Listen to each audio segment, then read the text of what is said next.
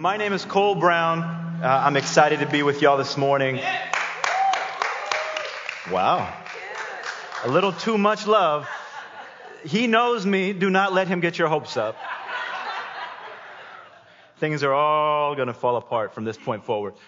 Uh, I do want to begin by telling you a little bit about myself. Those of you who know me are not going to be surprised at all by what I'm about to say. Those of you who don't know me but are capable of, of, seeing and hearing will also probably not be surprised by what I'm about to say. But between first grade and 12th grade, I was a massive nerd.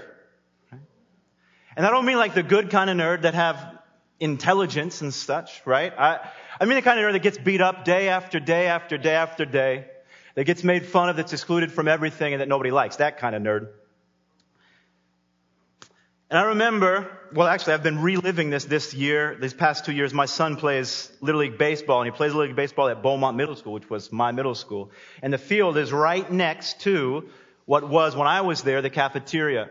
And so every day that I'm there at this, these games and these practices with my son, I get flashbacks. And they're unpleasant flashbacks. Flashbacks to all of those days, every day during those three years, sixth to eighth grade, where I would walk in to that lunchroom and I would see the tables, right? And every table was occupied by a different sub community of our community of Beaumont Middle School. And I would look at table after table after table after table, and you could see that I was not welcomed at any of them, right?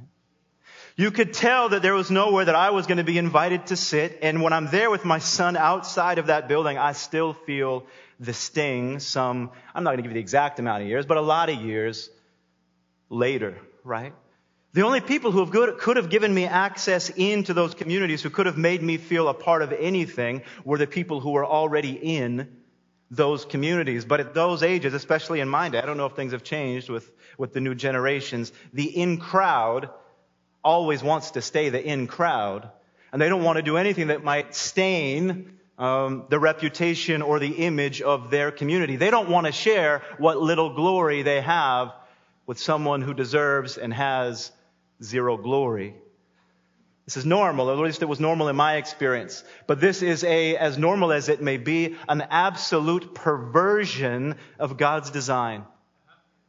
Because there is no more in crowd than the Holy Trinity, the Father, the Son, and the Holy Spirit. And this most exclusive of all exclusive communities, the Trinity, invites you and invites me into its community. It invites us to take a seat at the most intimate of lunch tables, the most eternal of lunch tables. It invites us into its very glory. This Father, Son, and Holy Spirit community, and you and I would be utter fools to not accept that invitation. Because it's not just an invitation to, to sit at the lunch table with the in crowd, which would have been great in of itself. This isn't even simply an invitation to be in in intimate relationship with the most exclusive of exclusive communities, which by itself is utterly mind blowing. This is an invitation to share in the life of the Father, the Son, and the Holy Spirit, where life itself, uh, from which life itself uh, uh, uh begins, where life itself ends, and where life itself is shared. We are invited not just into the most intimate of communities, but to share in the life of this most exclusive of exclusive communities. And that's what we're going to talk about this morning is sharing in the life of the Trinity, this triune community with which we get to participate, in which we get to participate. We're going to start by me admitting that I'm the worst pastor in the history of the world because I just realized I didn't bring my Bible. Anybody have a Bible that they might feel like sharing with an underqualified pastor? Thank you. Appreciate it. Uh, and we're going to look at John, which is in about well, about seven eighths of the way through your Bible. And we're going to look at John 17. I believe you guys have already looked at this with Mike or maybe some others who have preached here in recent weeks. A prayer, a famous prayer of Jesus the night before his death as he prays to the Father for himself, for his disciples, and those who would come to be his disciples.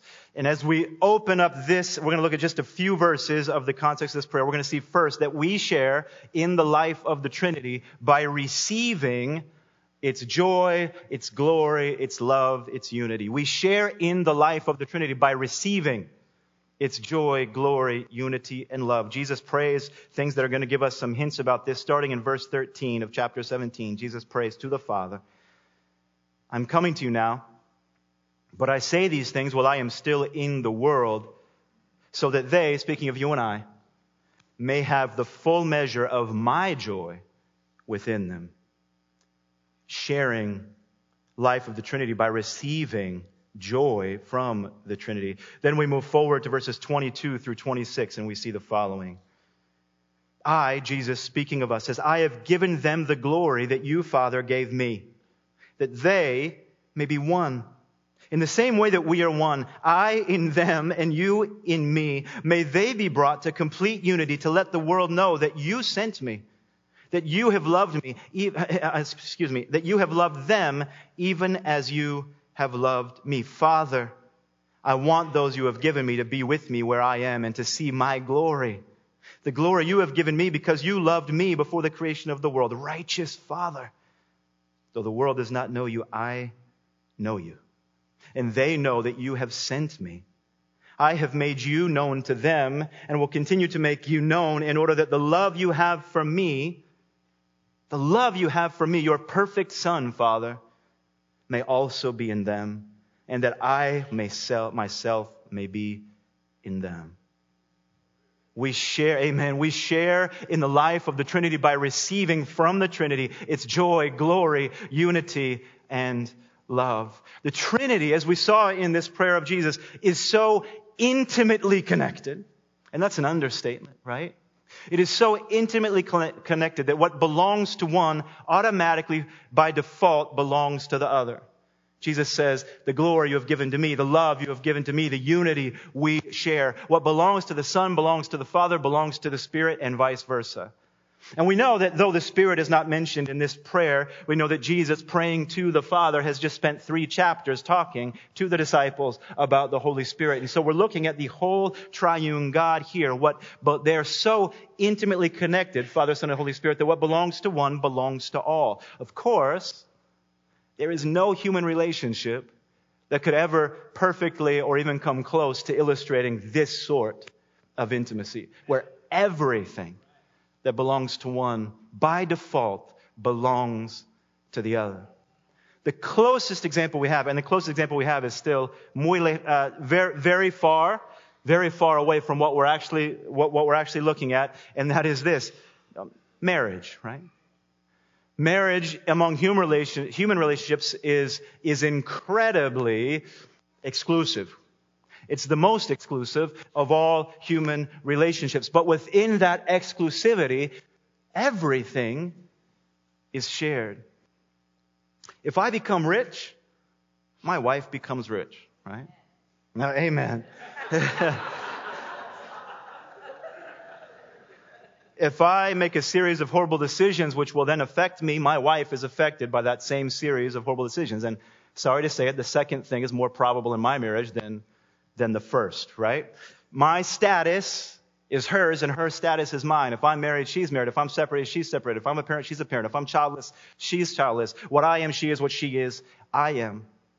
It is for this reason, of course, or for, and many others, that, that marriage is described in the scriptures as a picture of God's relationship with his church. An exclusive community, extremely exclusive, within which everything is shared. And Jesus prays that you and I would have that sort of community with the Trinity.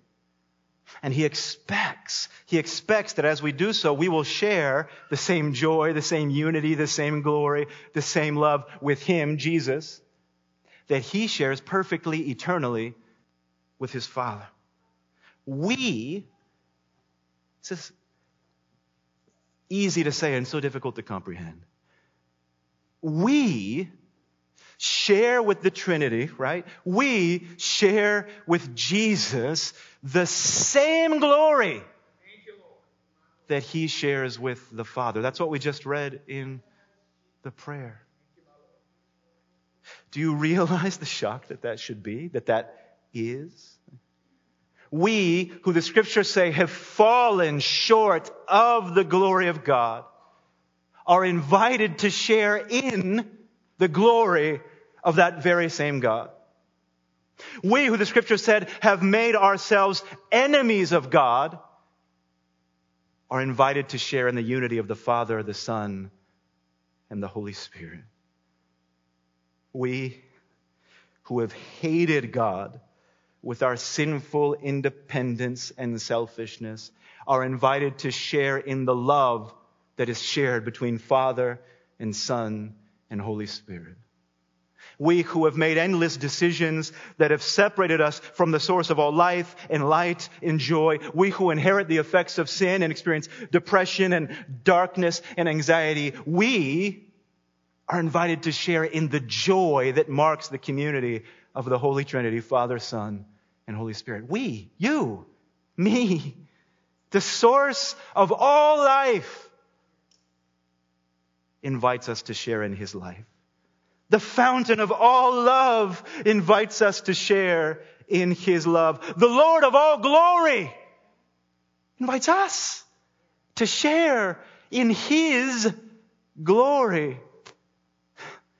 The God who rejoices over His people invites us to share in His joy. And He doesn't just invite us, my friends, to observe these things in Him, right? like students of theology who say, God is love, God is glorious, God is united. He doesn't just invite us to observe these things, He invites us to participate in these things as a member of His eternally united, exclusive of all exclusive communities that shares all things, to participate and experience these very things. And this is so hard to illustrate, and this is going to happen to us throughout our time together today, because it is so indescribably unique. But the best example I have, now this is embarrassing. Why do I always tell you guys so much about me? I really shouldn't do that. But the, the best example that I have to illustrate what it means to participate in the glory, unity, love, and joy of the Holy Trinity is my life as a male groupie. Some of you know that between the ages of 16 and 19, I was the greatest male groupie of all time. What I mean by that is that any artist who I admired who came into town, I was able to get close to the glory. Right? I'd find the hotel, I'd find the backstage area, I'd find where they might be shopping or eating, and I would get close to the glory. Now, I need to be very clear with y'all. The only reason I wanted to be close to the glory is because I wanted a job in the music industry. That is it. That is all I wanted. I would get close to the glory because I wanted this job. But every single time as I got close, I would eventually come to a spot where I was not allowed to get any closer, right? I could observe the glory. I could almost touch the glory, but they'd say, all right, we're going to bed now. They'd say, all right, nice meeting you. See you later. They'd say, no, Cole, your name is not on the list. You have to get out of here and go home.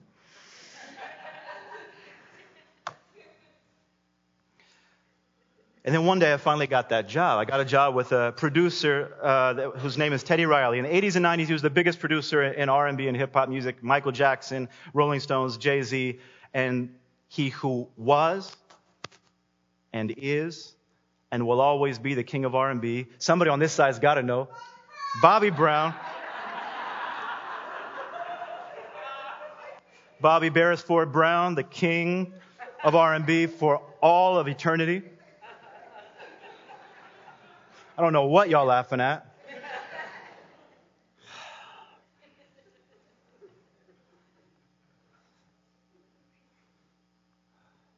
All of a sudden, I was no longer just observing glory. I was no longer just getting close to glory. I was in a human sense, right? I was participating in glory. Not because of anything I had done, right? I couldn't play an instrument. I couldn't sing. I could rap, but nobody knew that, right? Um, uh, I hadn't been on television, nothing. But by virtue of my relationship with Teddy, by virtue of being united to Teddy in relationship, his glory fell upon me. Right? So as he drove expensive cars, I drove expensive cars. As, as, as he had a private chef cooking his meals, I got to eat the private, the meals of that same private chef. As he was flying first class, I was sitting next to him in first class. As he, like all celebrities, got free everything, right? I got to get the scraps of his free everything. I could go in any hotel, any business, any show, any concert, not because of anything I did, but simply because of my relationship with he who had the glory. His glory was freely given to me. His glory fell upon me by virtue of me being in close community with him. Now, obviously, we're talking about a minuscule, minuscule amount of glory in a sinful, flawed human being.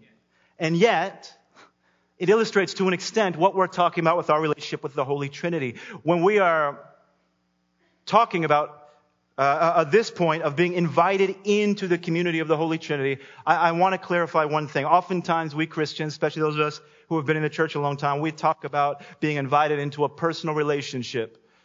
And it is that. It absolutely is that. But it is so much more than just that. We are not just invited to know someone, we're invited to participate in a community with someone, specifically the God of all eternity, Father, Son, and Holy Spirit. We're not just invited to know, we're invited to be, to be in community, to be a part of a community. Not just to know about the people in it, not just to know the people in it, but to ourselves also be in it. Its glory becomes ours. Its unity becomes ours. Its love becomes ours. Its joy becomes ours. We share in the life of life itself Father, Son, Holy Spirit. We share in the life of the Holy Trinity by receiving its joy, glory, unity, and love. Secondly, we share in the life of the Holy Trinity by reflecting its joy, glory, unity, and love. We're going to look at a few verses here. We're in the same prayer, chapter 17. Looking here at how we reflect these things, looking at verse 11, Jesus prays, I will remain in the world no longer, but they, you and I, are still in the world, and I am coming to you. Holy Father, protect them by the power of your name, the, the, the, name that you gave me, so that they may be one as we are one. We're talking about a reflection of the Holy Trinity. In verse 18, as you sent me into the world, Father, I have sent them into the world. We're reflecting the Holy Trinity. Then we look at 21 through 23. I in them and you and me, may they be brought to complete unity to let the world know that you sent me and have loved them even as you have loved me, reflecting the Holy Trinity. So Jesus' prayer is not just a prayer that we will share in the life of the Trinity by receiving from the Trinity, but also that we will share in the life of the Trinity by reflecting the life of the Trinity. So what we receive from the Trinity, and we receive, receive, receive, receive, is not just for us, though wonderfully it is for us, but it is also, in, to some extent, also for the Trinity. The very source of what we are receiving. The Trinity receives glory by sharing glory with us. I'm just going to call your attention to one thing that Jesus prays in verse 1 of this prayer. It says, Father, the time has come. Glorify your Son, that your Son may glorify you. Right? Receive so that I might give the more the Trinity gives to you, the more the Trinity gives to me, the more we have to offer back to the Trinity. And all we have to offer is what we receive from the Trinity. We receive and we reflect. Specifically, Jesus prays that you and I as Christians would be one as He the Father and the Holy Spirit are one. We saw that in verse 11. He prays that we will go out into the world in the same way that Jesus went out into the world. That's verse 18, which we know, based on the rest of this prayer, is uh, marked principally by love, principally by truth. Right? The more the Trinity gives to us, the more we have to offer the Trinity. And we can do this, right? We can actually do this. We can we can reflect his unity and we can reflect his love and we can reflect his joy and we can reflect a degree of his glory as well. But we can only do this if we have first received the glory, the love, the joy, the unity, that is found in the Trinity. If we have not received it, we have nothing. And I'm not exaggerating. I mean, we have literally nothing to give. But, but if we are truly participating in the life of the Holy Trinity and sharing its life, we have everything we need to also reflect the nature of that same Trinity. We have it we reflect it. As the Trinity gives us joy, we reflect that joy. As the Trinity loves us, we reflect that love. As the Trinity showers us with its glory, that glory flows out of us. As the Trinity invites us into its unity, that unity spreads out of us and marks us as a community. And this should, to some degree, be natural. Right? We've all heard that phrase, the apple doesn't fall very far from the tree. Because we recognize that to some degree it's natural for us to reflect, right, the community that we have been a part of. And that, obviously, proverb refers to the first of our human communities. And so it shouldn't surprise us then that naturally, if we are receiving all of this from the Trinity, that, that naturally it should pour out of us and be reflected in us. But sometimes, of course, it's not. And when it doesn't feel natural and when it's not happening naturally, we should still be able to reflect by simply looking for the motivation. And that motivation should be rather easy to find. Why wouldn't we want to glorify the one who has freely shared his glory with us? Why wouldn't we want to love like the one who has overwhelmed us with his love?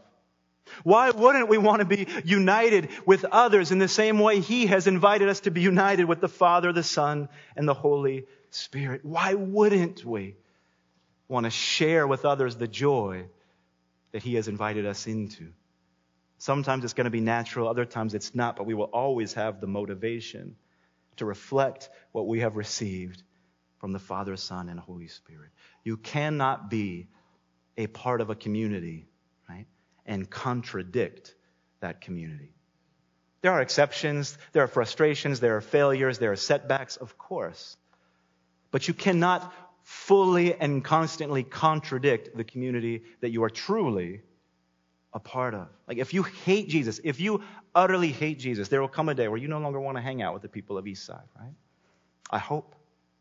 If you receive from the Trinity, you will reflect the Trinity we share in the life of the Trinity by receiving and by reflecting His love, glory, unity, and joy. Finally, we share in the life of Trinity by inviting others into its joy, glory, unity, and love. Looking at verses 17 quickly.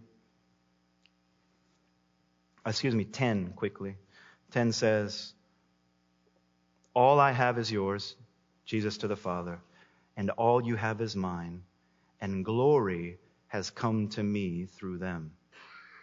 Then we jump ahead through 20 to 23 and we see the following. My prayer is not for them alone. I pray also for those who will believe in me through their message. Those are those we invite, right? That all of them may be one, Father, just as you are in me and I am in you. May they also be in us so that the world may believe that you have sent me. Skipping ahead to verse 23, I in them and you in me, may they be brought to complete unity to let the world know that you sent me and have loved me, even loved them. I keep doing that, even as you have loved me. Jesus doesn't just pray for us. He prays for those who might come to be a part of the same community through us. As we receive from the Trinity, as we reflect the Trinity, He expects us to also invite people into the same community with the Trinity. And so in verse 21, as we saw, he says, when we do that, the world will believe that he was sent by the Father. In verse 23, he says, the world will know that he was sent by the Father, right? He doesn't want us to just sit down at the lunch table and enjoy all the benefits of being a part of this exclusive, of, of most exclusive of exclusive communities for ourselves. He wants us to scoot to the side, right? Make a space. And when that person like me walks in the door looking around, like, I have no home, I have nowhere to go, that we would call them over, knowing they don't yet fit in with us, knowing they're filthy and outcast, we invite them to sit at the same table with us. He wants the joy, He wants the glory, He wants the love, He wants the unity that He, that he pours upon us to spill out of us onto others. In the same way that as He pours it onto Jesus, it spilled out onto us. And when we do that, when we invite people in, it is the Trinity who receives more glory. And that's what verse 10 it was explaining as Jesus was praying. Glory has come to me through them. When we invite others in, he is glorified. The world knows that he was sent by the Father. So how dare we subdivide our tables by politics, right? And I know that every one of you in here thinks, well, in that case, it's okay because my politics are the politics of the Trinity. Let me assure you, the Trinity does not have politics that exclude anyone, because if it did, you would not be at the table either. Right? And so if you feel righteous or justified in uninviting, disinviting, segregating, dividing, or separating from others who could be at the same table because of their political views, you have yet to receive nor reflect what the Trinity offers you. We do the same with race. We do the same with cultural preferences. We do the same with our tangential theological distinctives, right? Oh, they believe what? Oh, no, no, no. We ought to sit at a different table. No. We are united through Jesus, who he is and what he's done. We are not united through what you think about tongues. We are not united through what you think about the last days. We are not united through any of those things. We are united through who Jesus is and what Jesus does and what has done and what, uh, what words can I use that are appropriate for a church?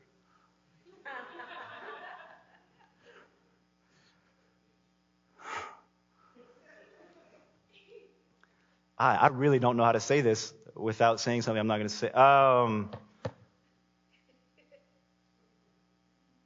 I'm so sorry. I should really take notes before I get up here. Um, what, how hard headed do we have to be, right? How foolish and stubborn do we have to be? How hypocritical do we have to be to start excluding people from a community that we ourselves ought to be excluded from? We are denying others what was freely given to us, freely. And even worse, we are denying the Trinity the glory that it deserves from seeing yet another one sit at that same table in unity, in love, in glory, and in joy. Jesus is constantly at work to make this lunch table so much bigger. He's constantly at work to invite others to sit at that most exclusive of exclusive tables. And he does it by pouring out on us that we might pour out on others so that others along with us might receive and reflect and invite together for the glory of the Father, the Son, and the Holy Spirit. For years, I walked into a cafeteria. The same thing happened in high school, unfortunately. Um, for years, I walked into a cafeteria full of mini communities, right? And these mini communities were made up of maximum sized sinners, even at that age, and I was over and over again excluded. And then at the age of 21, I was invited to sit at the most exclusive of all exclusive tables with God the Father, God the Son, and God the Spirit. Now we hear that over and over again, and we sometimes get used to it. I know I sometimes get used to saying it. But it should cause us some cognitive dissonance. It should make us uncomfortable if I was not wanted by tiny, powerless failures and sinners, how could I be wanted by the omnipotent and perfect and holy God? If I was not good enough to sit at the table with failures and sinners and impotent people, how in the world could I sit at the table of the eternally all powerful and perfect Lord of the universe.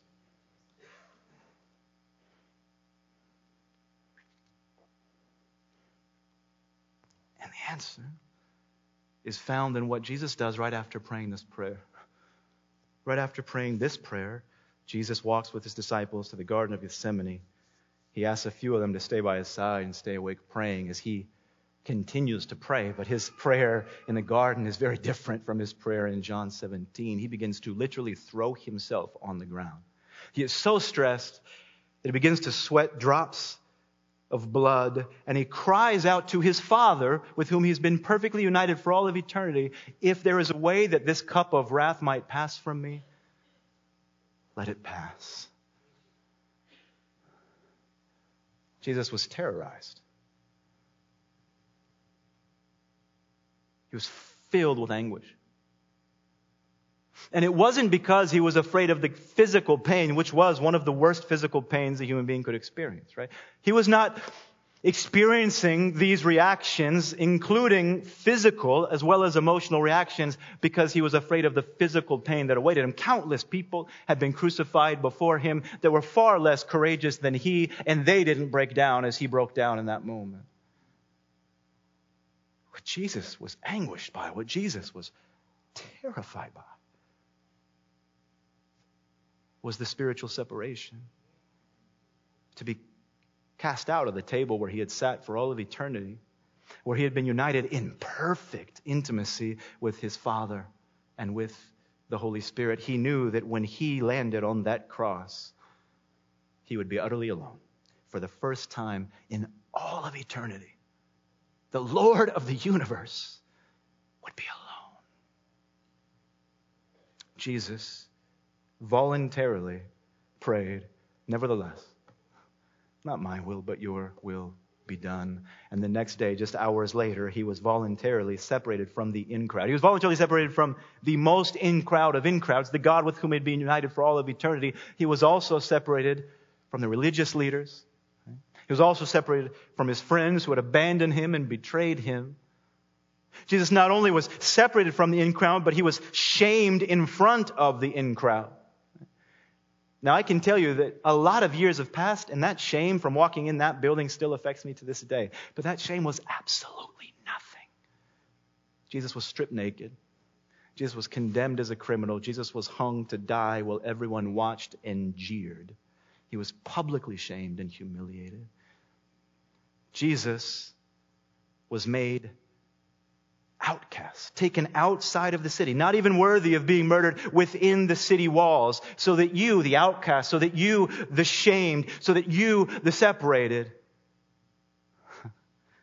could be brought near, so that you would have an eternal home in the most exclusive of exclusive communities. He, Jesus, who had been and was and will always be eternally alive, became on that cross spiritually dead so that you, who had always been spiritually dead, could be made eternally alive, sharing in the life of the Trinity by receiving its joy, glory, unity, and love, reflecting its joy, unity, glory, and love, and inviting others to experience that same joy, unity, glory, and love in community with Father, Son, and Holy Spirit.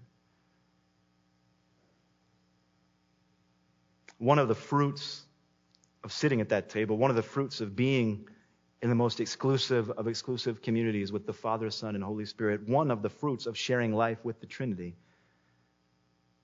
is prayer, which is what Jesus did in John 17 and what you and I are going to do right now. Father, Lord, we're beginning to see and be reminded that that is not just a word we cry out, but it is rich with meaning. You are God, our Father, who has given us a home. You have made orphans your children. You have made outcasts members of your community. You have made the shamed glorified. God, we pray that you will help us to remember what we have received from you and what we continue to receive from you, and that it will never cease to amaze us. We pray, Lord, that as we receive from you, we will joyfully reflect those same characteristics in our lives so that you might receive the glory. And that we will invite others into that same exclusive community. Forgive us, Lord, for the times we have doubted that we are loved, accepted, and a part of your community. Forgive us, Lord, for the times we have failed to reflect who you are to the world. And forgive us, Lord, for where we have created divisions, where you have asked us to invite, where we have created distance, where you have asked us to draw people near. Empower us to do so for your glory as we continue to share in your life. In Christ's name.